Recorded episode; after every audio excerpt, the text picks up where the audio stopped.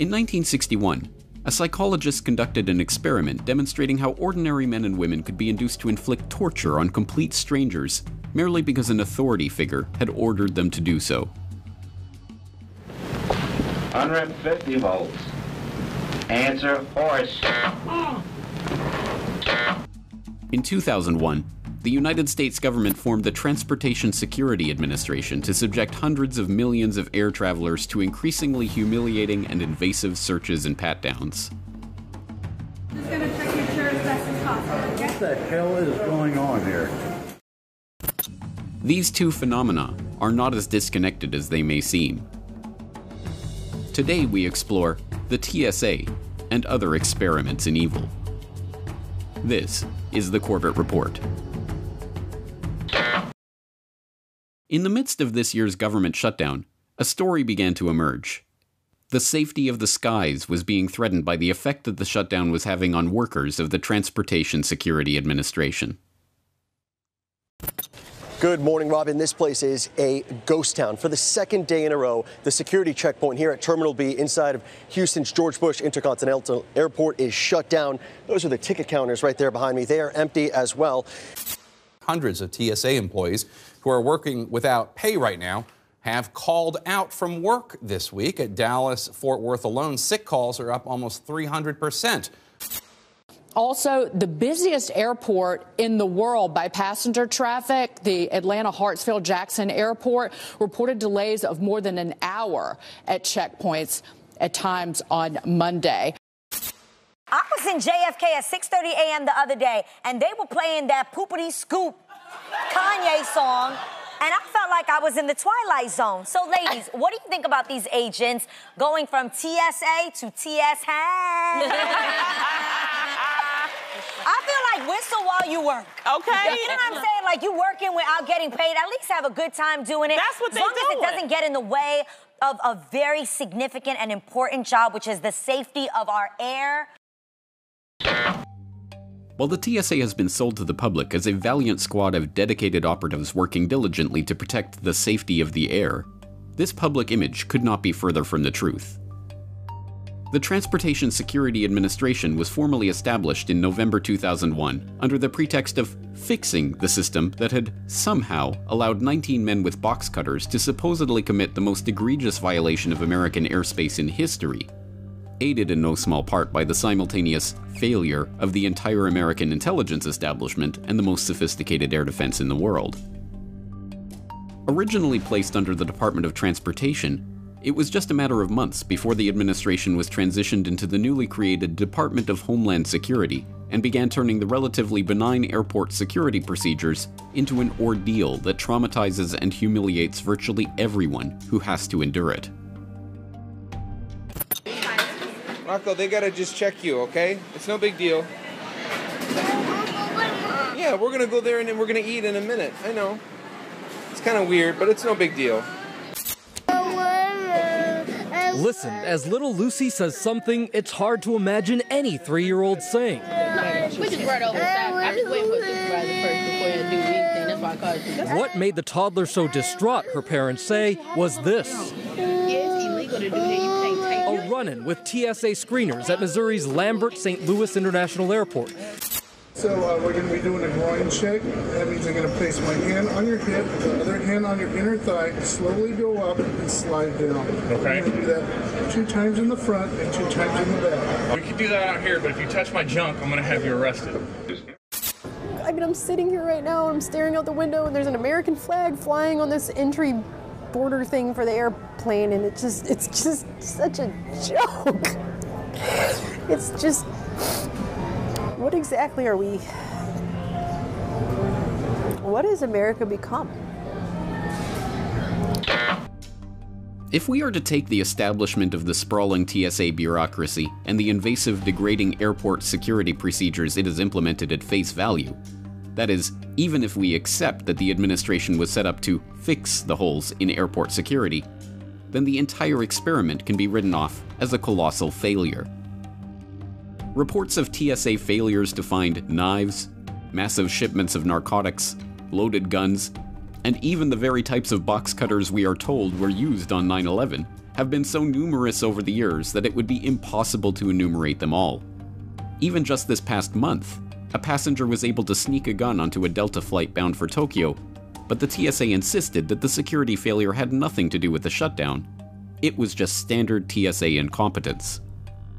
Even the government's own testing of TSA procedures has confirmed time and again that the agency fails in providing even the most basic level of security for airline passengers.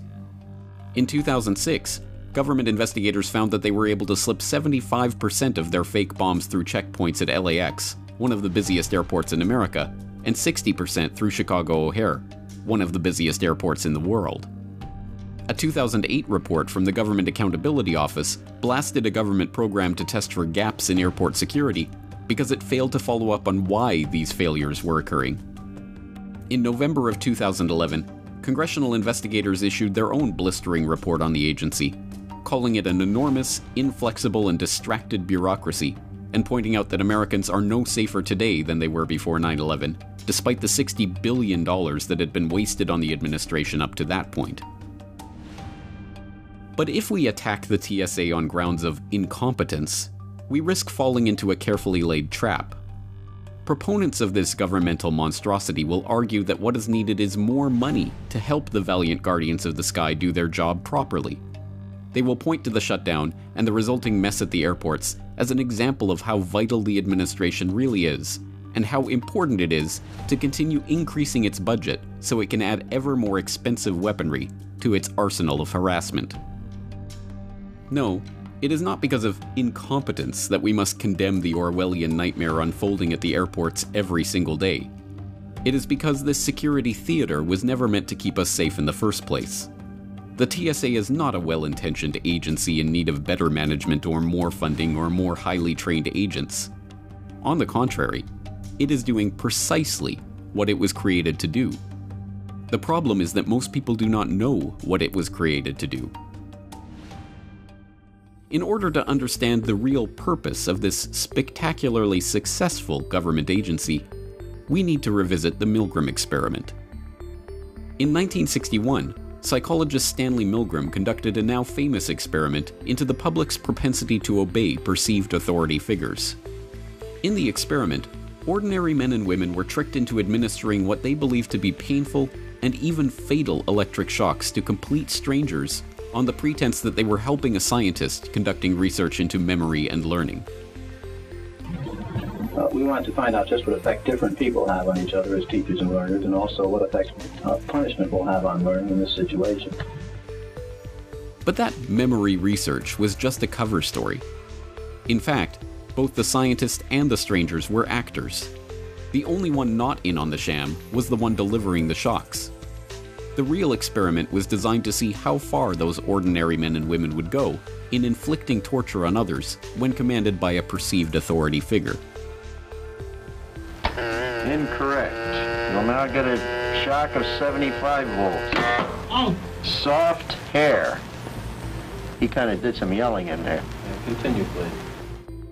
The study is famous in the annals of psychology because the results were so completely unexpected. Most psychologists predicted that only a very small percentage of the participants in the study would continue delivering shocks past the point where those shocks could be fatal. Instead, a staggering 65% of the test participants proceeded all the way to the maximum, supposedly lethal, voltage. That is incorrect. This one will be 195 volts. Oh, The correct one. let me out of here. Slow. Damn. Let me out of here. My heart's bothering me. Let me out of here. You have no right to keep me here. Let me out. Let me out of here. Let me out. Continue, please. Let me out of here. My heart's bothering me. Let Go me on. out. Let me out. Let's repeat that 65% of participants, ordinary men and women who thought that they were volunteering for a simple experiment about memory and learning, were willing to deliver what they sincerely believed to be potentially fatal doses of electricity to random strangers simply because an authority figure assured them that it was necessary to continue with the experiment. You right to hold me The next phrase is Let me fast. Let me out. Let me out. Let me out of here. Let me out. Let Bird, me out. car, train, plane.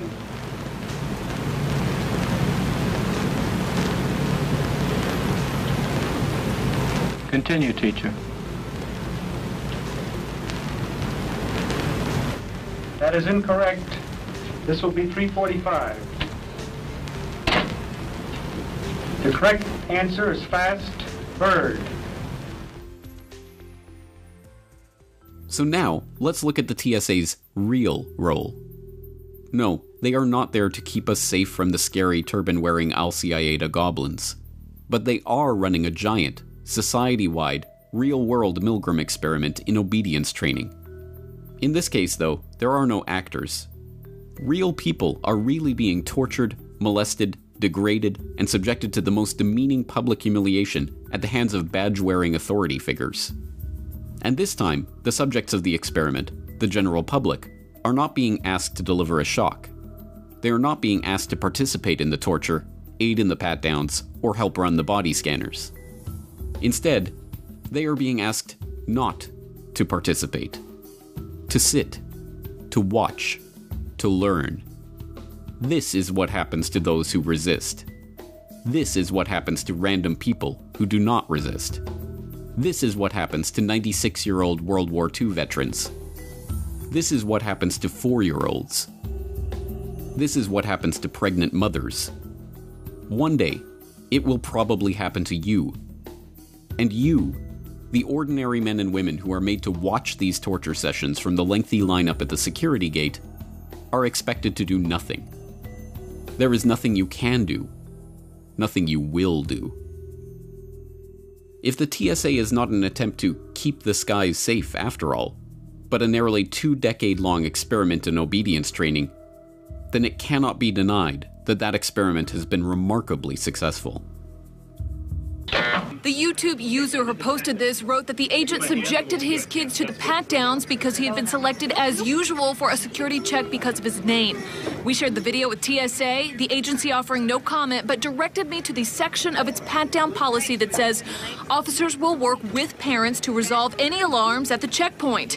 TSA has modified screening procedures for children 12 and under that reduces the likelihood of a pat down. Well, I mean, you got to follow the rules, but in the same regard, I think that I'd, I'd probably have some apprehension. I'd be a little bit upset about it. I have to do what they're doing. What you see in this video is familiar for 10 year old Ethan Rosenberg. He, he has to have a manual pat down. He has a cochlear implant, medically implanted device. Ethan's dad describes his son's pat down every time they fly as not a problem, though Ethan clues us in on what these kids could be feeling. Well, sometimes it's like comfortable. People watch passively as the molestation and humiliation of strangers unfolds mere steps away from them. No outcry, no protest, no boycotts, no mass movement to stop these scenes from playing out again. Yes, there was a mass campaign to opt out of the TSA's invasive body scanners. A day was set, people were organized, a wave of Thanksgiving flyers were readying themselves to opt out of the procedure and overwhelm the agents with a never ending stream of people to be patted down. But the TSA, knowing they would have been defeated had such a movement gained ground, chose to turn off the scanners and wave people through on the planned opt out day. And the public, quickly distracted by the next story in the 24 7 news cycle, moved on. The next time they have to take a flight, those same people who once protested these procedures will step dutifully into line, take off their belt and shoes, and pray that it won't be them next. And unless and until people stop doing nothing and start doing something in the face of these obvious injustices, absolutely none of this will change. And if people continue doing nothing, within a generation, no one will even understand that these scenes are objectionable, that they don't have to happen. But you see, this is the most surprising part of the Milgram experiment, the one that everyone forgets. The experiment wasn't run once or twice, it was run dozens of times, under all types of circumstances, and a remarkable fact was discovered. The way the experiment was set up determined the extent to which the participants obeyed their instructions. Sometimes the experiment was run so that one subject could watch other subjects participate in the study before they did. And in cases where the first subjects obeyed the psychologists and delivered the shocks, the later subjects would too. Yet, and here we get to the real lesson of the Milgram experiment, if the teacher saw other teachers disobey the psychologist and refuse to deliver the shocks, they would disobey too. Now, I said he tested 1,000 subjects. In any one study, it's only 50 or 60. Let's look at the other 16 studies. In each study, he varies one aspect of the social situation. We call that experimental variations. So in study 16, the percentage of people going to 450 volts is 91%. Nine out of 10 people go all the way. Why? In study 16, you come in and they say, we're running a little late. Why don't you sit and wait till the other person finishes? And you see a Confederate, like, Confederate looking like you go all the way to the end. In study number five, only 10% go, go all the way. In study five, you come in and you see people like you rebel. That says we are powerful social models for other people.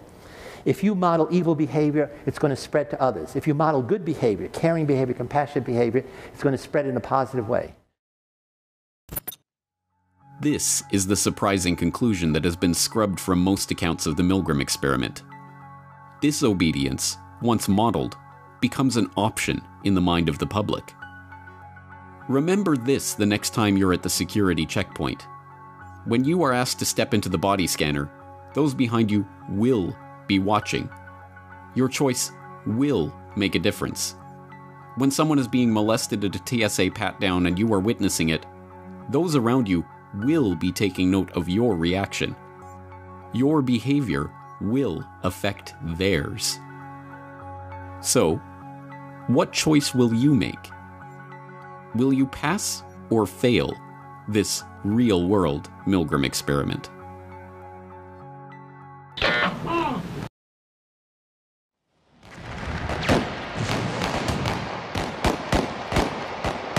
One hundred years ago, the most devastating war the world had ever seen came to an end. In the craters of those battlefields lay the fallen. But why? What was World War I about? What did it mean? For a century, we have been told a partial history of that war. But now, we can finally learn the truth about the First World War. This is false history. It's not even acceptable to call it fake news. It's just disgusting. So, what these people gained was the foothold for world government. And now the time came to slaughter some part of the sheep. The World War I conspiracy. Watch the documentary for free at corbettreport.com slash WWI.